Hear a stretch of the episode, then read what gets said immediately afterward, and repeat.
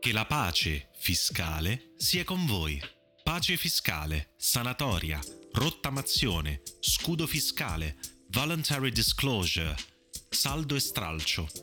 Dietro queste lusinghe linguistiche si nasconde il provvedimento eccezionale con cui lo Stato decide di sanare il debito tra il contribuente e il fisco.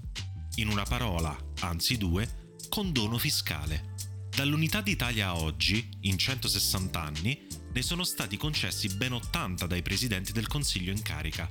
I progenitori del condono moderno sono Mariano Rumor, capo del governo nel 1973, e Emilio Colombo, all'epoca ministro delle Finanze. La loro fu una riforma fiscale che portò alla nascita dell'odierna IRPEF, imposta sul reddito delle persone fisiche, e un gettito equivalente a 31 miliardi di euro di oggi.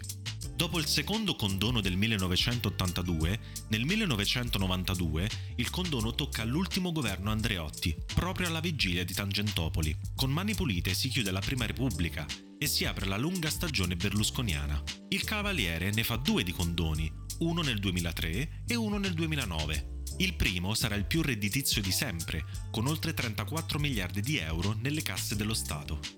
La storia recente vede il governo di Matteo Renzi che propone una voluntary disclosure e Giuseppe Conte che chiama il condono del suo governo saldo e stralcio. Secondo uno studio, tutti i condoni varati dal 1973 a oggi avrebbero portato un'entrata di 110 miliardi di euro, pari all'evasione fiscale di un anno. È evidente quindi che gli svantaggi siano maggiori dei benefici, prima di tutto perché si incassa meno e si sottraggono risorse alla collettività. E poi, parliamoci chiaro, il condono rappresenta la resa da parte dello Stato, che in questo modo dimostra chiaramente il suo malfunzionamento.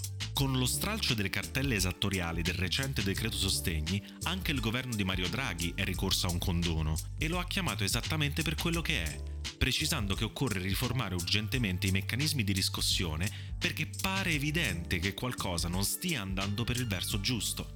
Pare molto evidente.